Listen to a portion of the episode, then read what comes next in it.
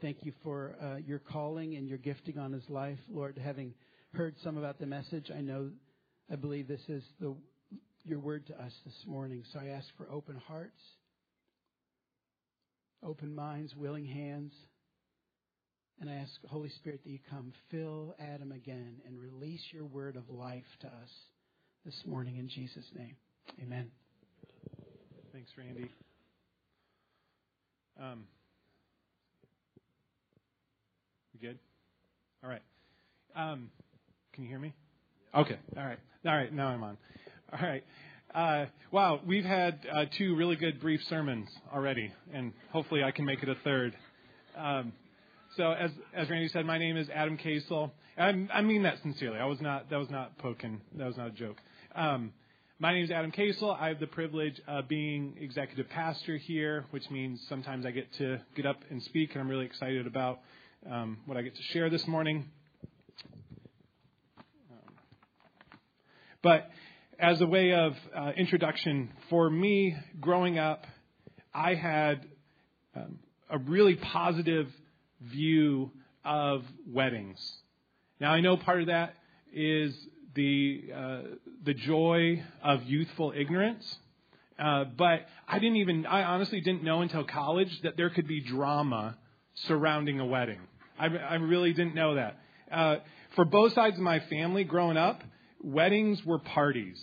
They were so much fun. They were these big celebrations, and um, we just we loved getting together. Now we went to more weddings on my dad's side for some reason, and his maternal side of the family is Irish Catholic. And they fulfill all the positive stereotypes of Irish Catholics that you can think of. All right, these weddings were not just celebrations, they were family reunions. And I was treated by, with such warmth by my dad's aunts and uncles and cousins. There was lots of laughter, of reminiscing about the good old times, and then telling uh, more recent stories just for the sake of making everybody else laugh. And this morning we're going to look at a passage where Jesus is at a wedding and some really good things happen. But before we get there, uh, I want to remind us that we're in a series called Of Jesus, where we've been looking at some of the parables that Jesus taught, some of the questions that he asked, and now we're looking at some of the miracles that Jesus performed. A couple of weeks ago, Lori did a great job teaching from John 6 on Jesus feeding the 5,000. And she gave us this challenge to be expectant of miracles from the Jesus who multiplies and doesn't lack anything. And she reminded us of the famous John Wimber saying. John Wimber was uh, the, the catalytic leader of the vineyard movement, of which we're a part of. He, he loved to say that faith is spelled R I S K. And she wants us, uh, Lori was challenging us to take steps of faith to R I S K with others. Now, uh, in general, what are the purpose of miracles? I want to talk about miracles just in general, real briefly. The purpose was that they pointed to the presence of the kingdom of God. That whenever Jesus performed a miracle, it was the, the kingdom of God breaking in and changing something.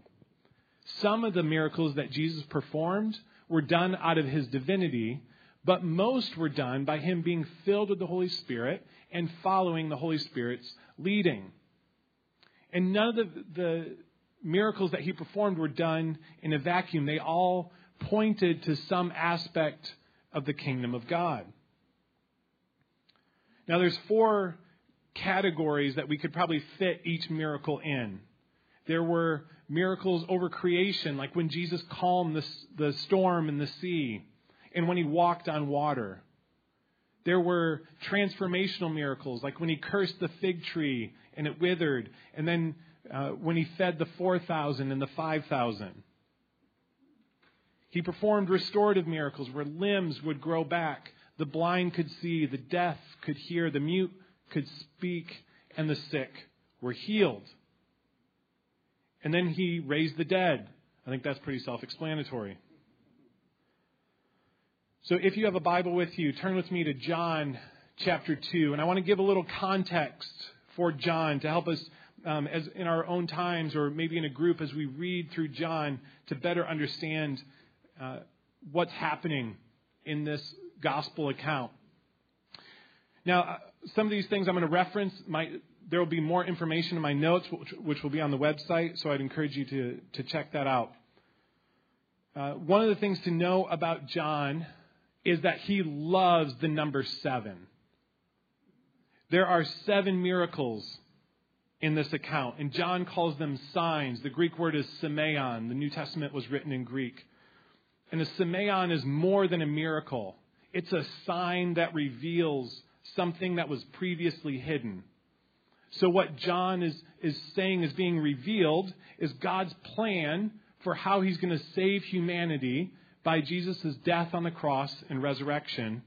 And also, what's being uh, revealed is Jesus' identity, that for 30 years, nobody really knew who he was until he started his public ministry. Each sign is a revelation of who Jesus is. In John chapter 1, there are seven titles given to Jesus by other people.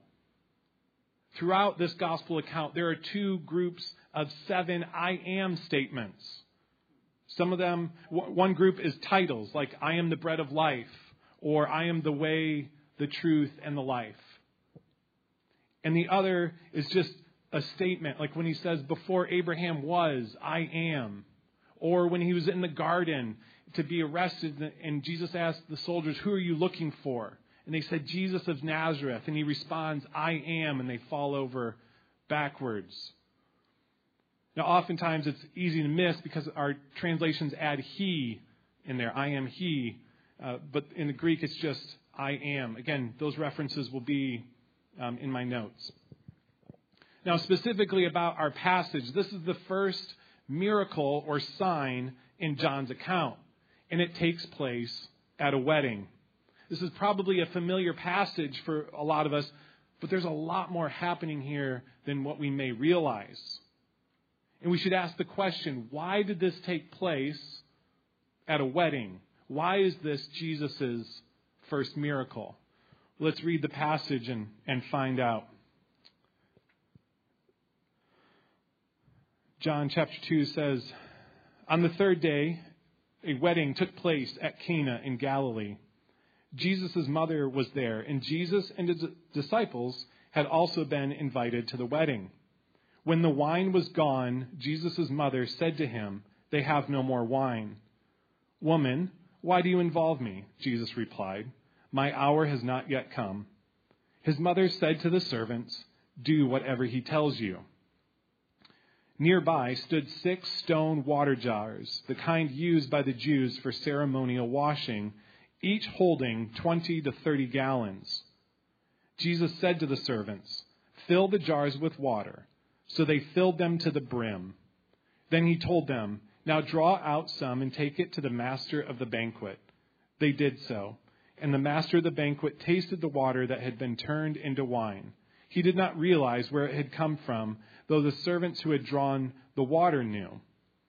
Then he called the bridegroom aside and said, Everyone brings out the choice wine first, and then the cheaper wine after the guests have had too much to drink. But you have saved the best till now. What Jesus did here in Cana of Galilee was the first of his signs through which he revealed his glory, and his disciples believed in him. After this, he went down to Capernaum with his mother and brothers and his disciples. There they stayed for a few days. Let's pray. Father, um, thank you for your word. Thank you that you speak to us.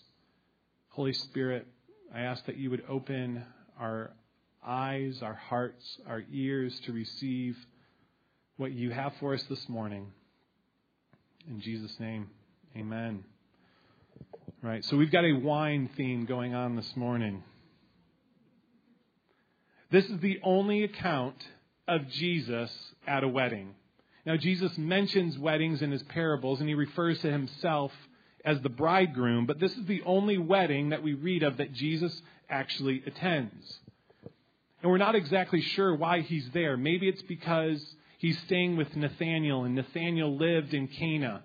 And at that time, if you had a wedding, everybody in your village came.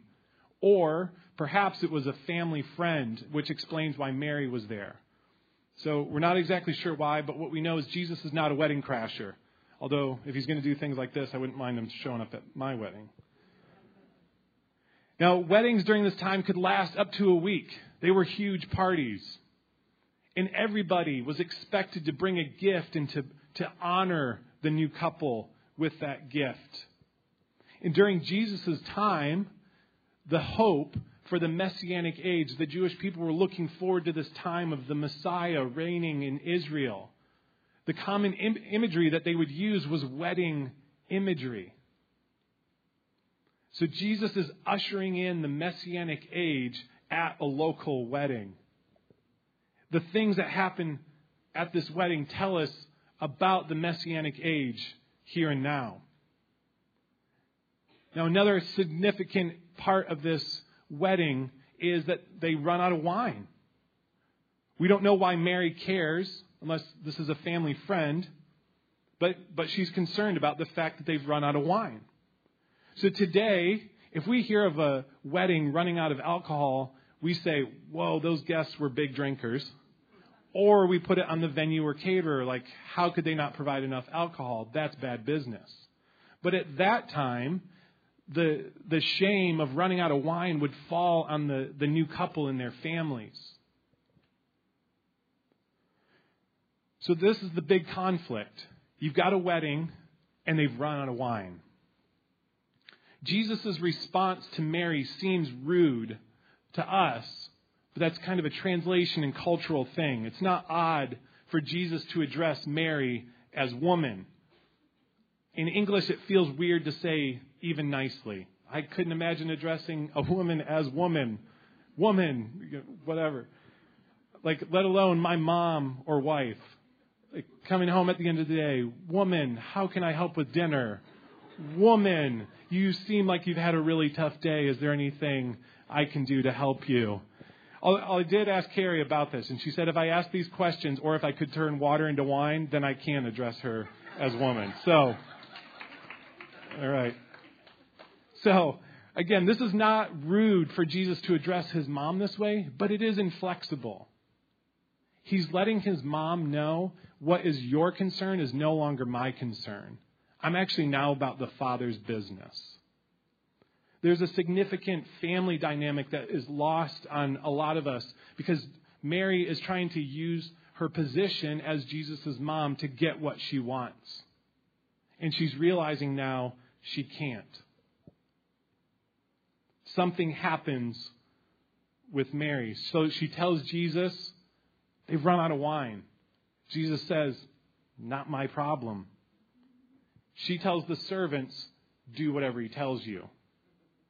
This is the, the crescendo of the message, where we're going to spend the rest of our time. Mary herself is experiencing a spiritual and cultural shift, and the passage actually shifts here as well. Everything that's been happening thus far is really for this interaction.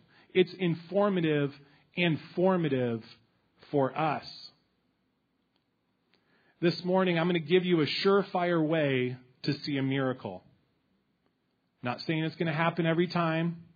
This isn't a formula or a talisman that if, if you do that, if you do A, B, then C will happen. What I'm saying is this is an essential step if you want to see a miracle. If you do this on a regular basis, you'll see a miracle. Five simple words to remember. You don't need an acronym or a mnemonic device. Here it is. Are you ready? Do whatever he tells you. Let me say it again.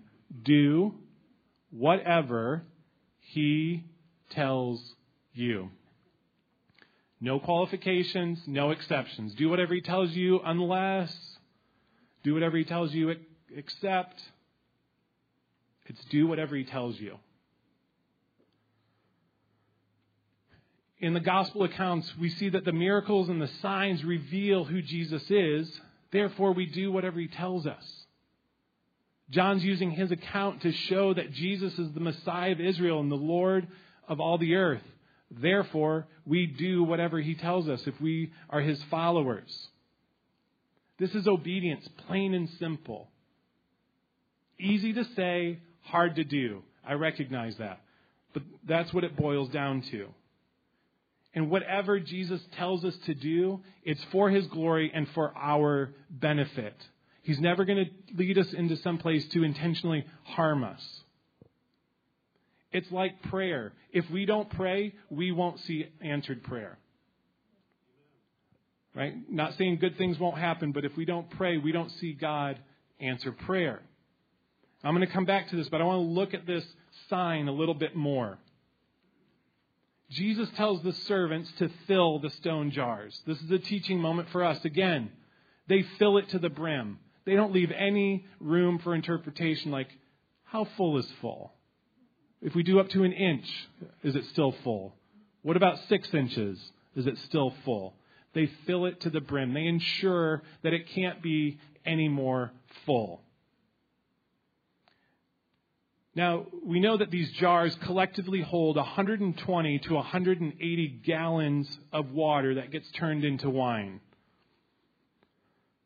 That's about 32 to 48 bottles of wine, or maybe two and a half to four cases. That's a lot of wine that Jesus makes instantaneously. I'm no wine expert, but I know you need at least three things to make wine water, grapes, and time. Jesus had one of those. He had water.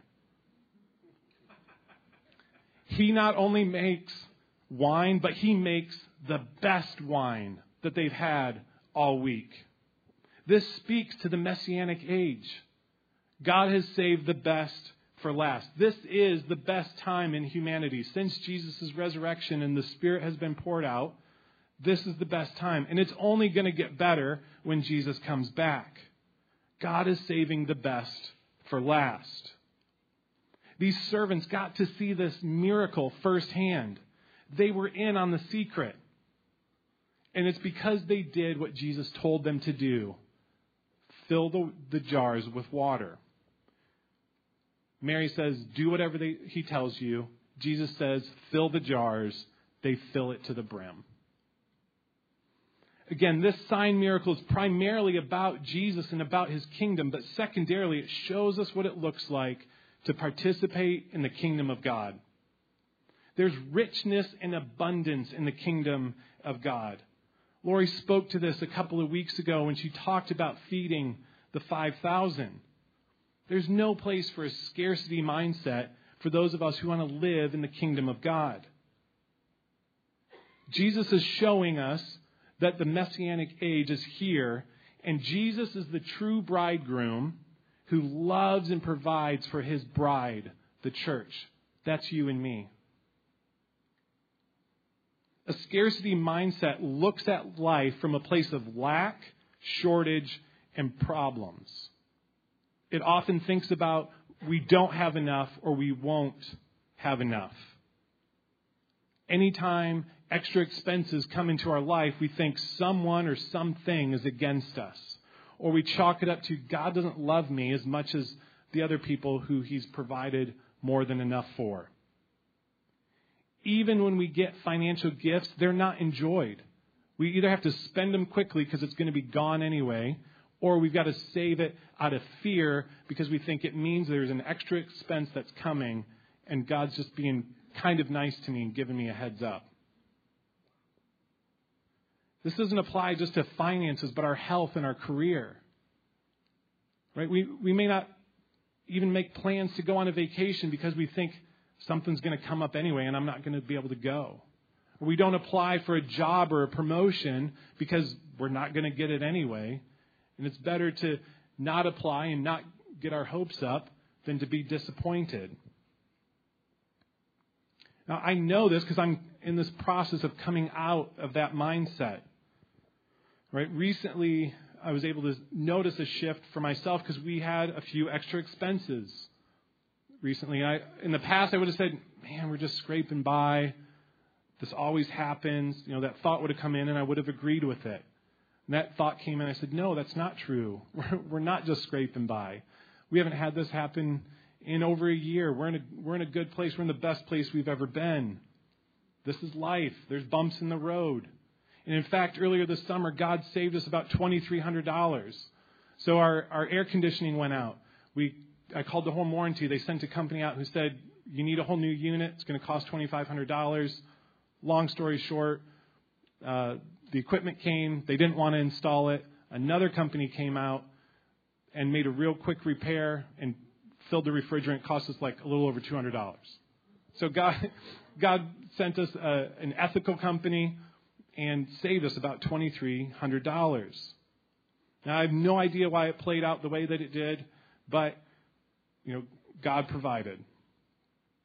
Now, I'm not saying let's be positive thinkers because there's so much negativity in the world right now.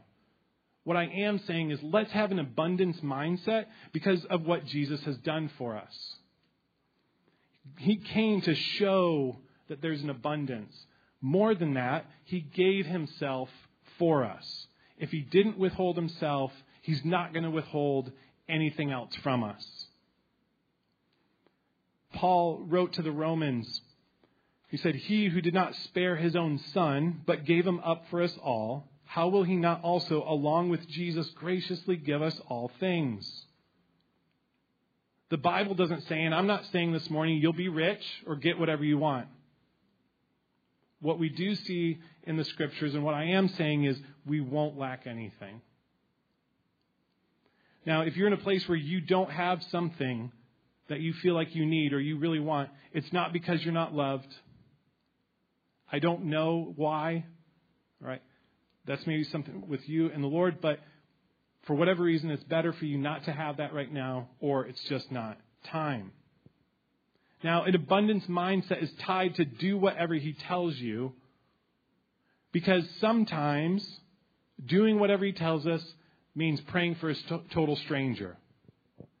Sometimes it's just filling a stone jar. Like, Jesus, how does that solve the wine shortage? Right? We, it doesn't, it, we say, Jesus, here's my problem. He gives us a solution, and we think, that doesn't solve my problem. But we do whatever he tells you. Sometimes it's paying for somebody's coffee or meal or groceries.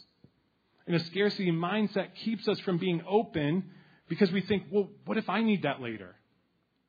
What if it, what if it doesn't work out the way I'm, I'm hoping? Sometimes we just notice our coworkers or our neighbors to have the courage to go up and say, hey, this may be none of my business and feel free to say so, but is everything okay? You seem down, you seem distracted, you seem like you have something on your mind, and then being willing to listen if they say yes.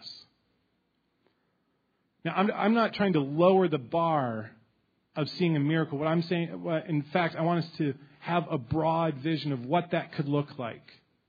It's tied to us learning to do whatever He tells you. A couple of weeks ago, Lori shared about Heidi Baker and the, the story of having all these orphans in her apartment and trying to feed them with a pot of soup. And it reminded me of a guy I know of uh, named Kurt Salierno.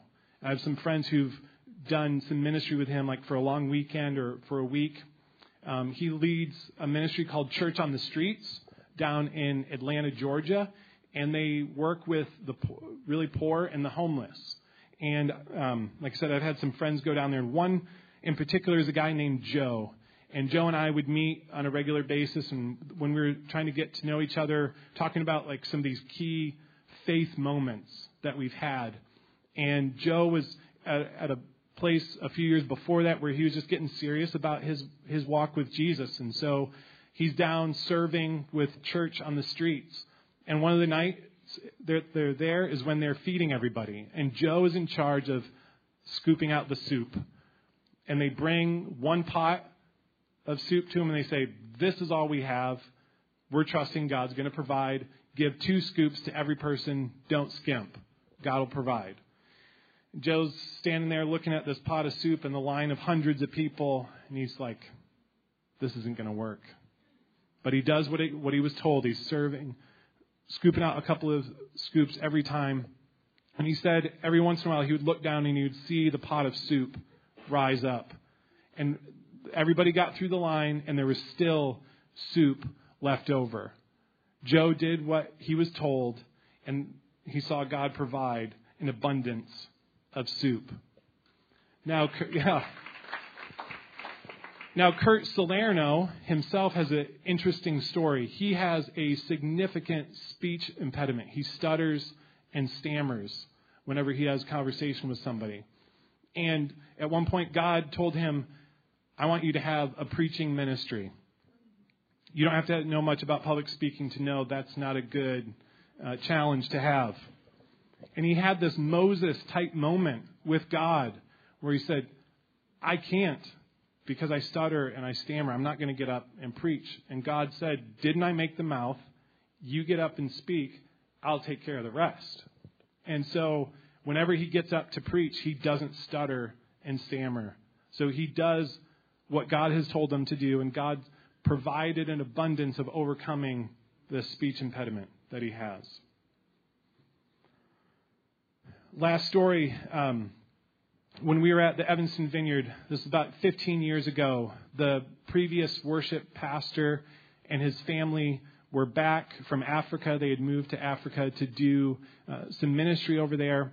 And um, his name is John Willison, and his wife's name is Carol. And they were just sharing an update on life over in Africa. And Carol is a teacher at international school there. And Carol befriended another teacher uh, who who didn't know Jesus, and through this relationship, Carol was able to lead this other woman to the Lord.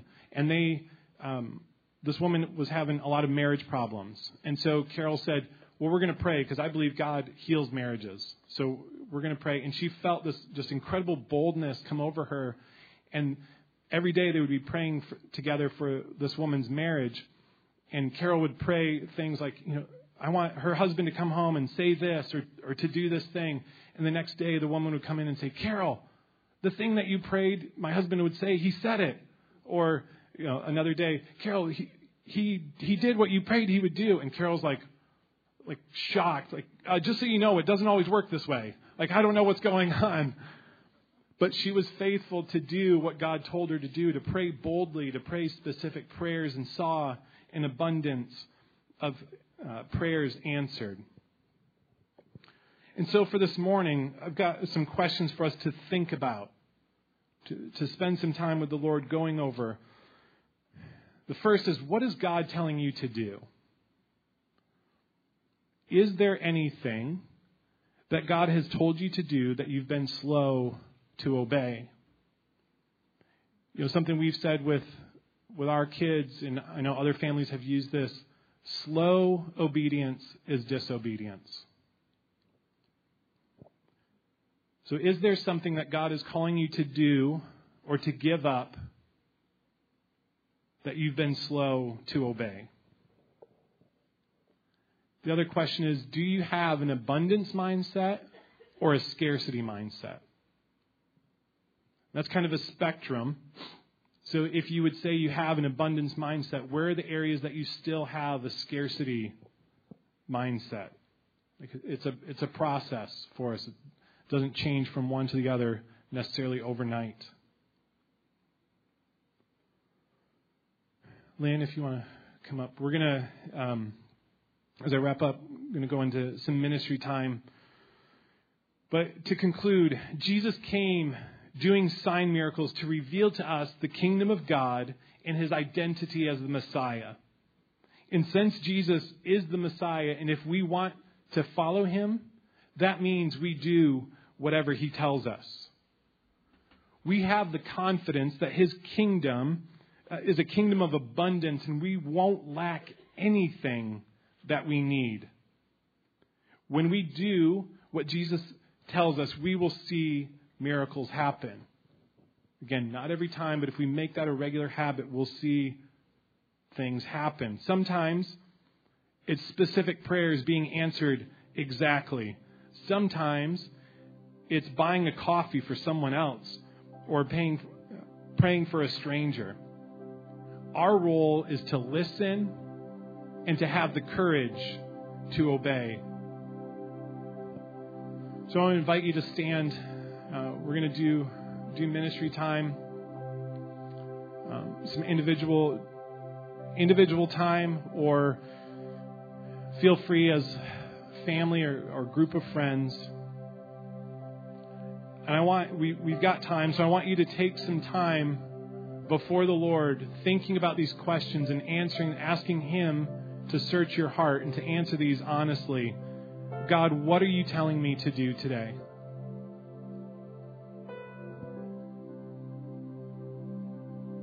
And thinking about is there anything that He's told you that you've been slow to obey?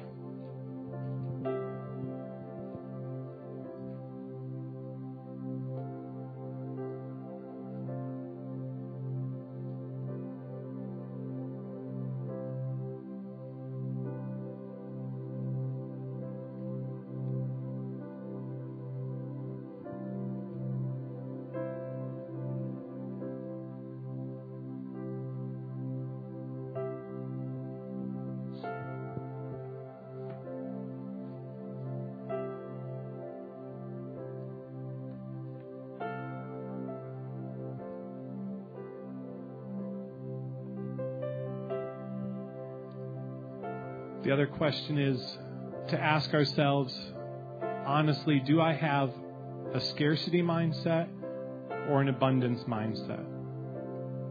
Or where are the places that I still have a scarcity mindset?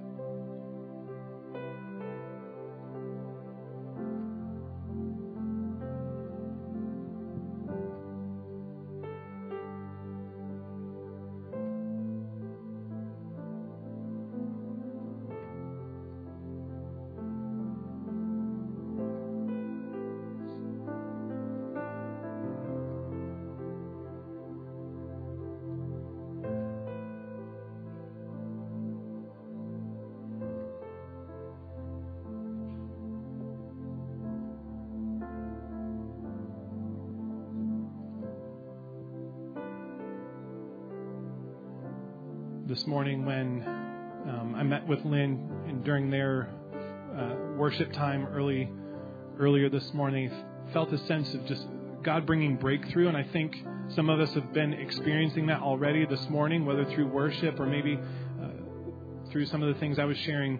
God's highlighting some things for you, and um, there's lots of things I love about this church. One of them is that repentance is seen as a good word that we, we recognize repentance brings life and it brings freedom. And oftentimes, repentance precedes breakthrough. And so, as you repent of some of these things, trusting that God's bringing some breakthrough for you in, in different areas of your life.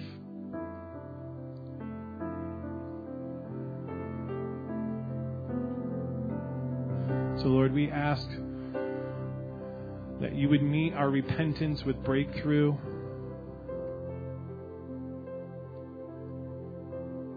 That in the areas where you're calling us to obey, you would give us courage. That as we turn from a scarcity mindset to a, one of abundance, we would trust your provision for us.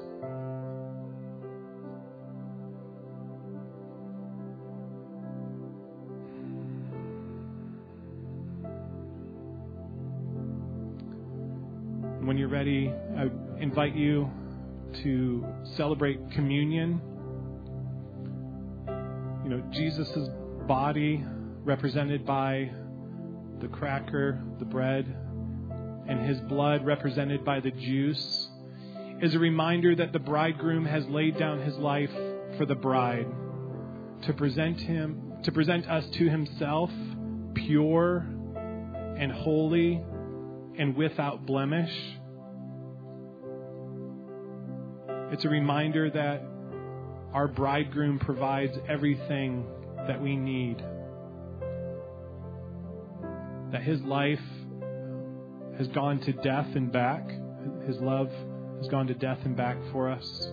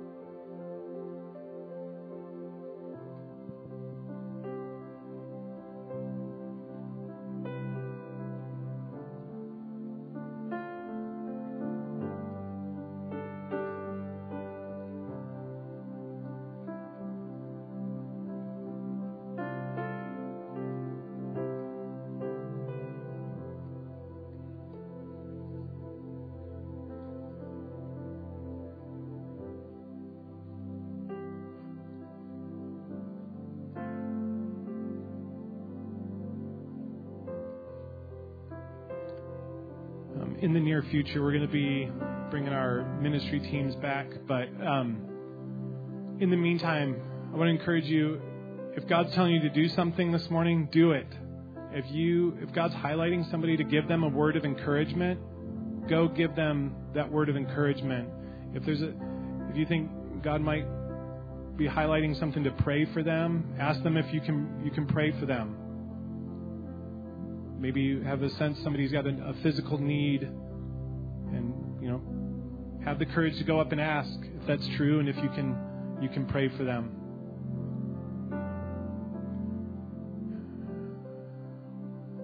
We still have uh, still have some time, but if you want to encourage you, just continue sitting uh, with the Lord.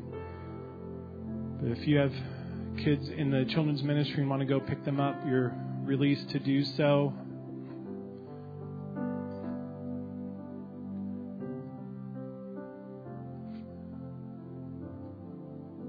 Said, if you want to linger, that you're more than welcome. But um, just want to release you, go encounter the love and power of God and give it away to the world. Amen.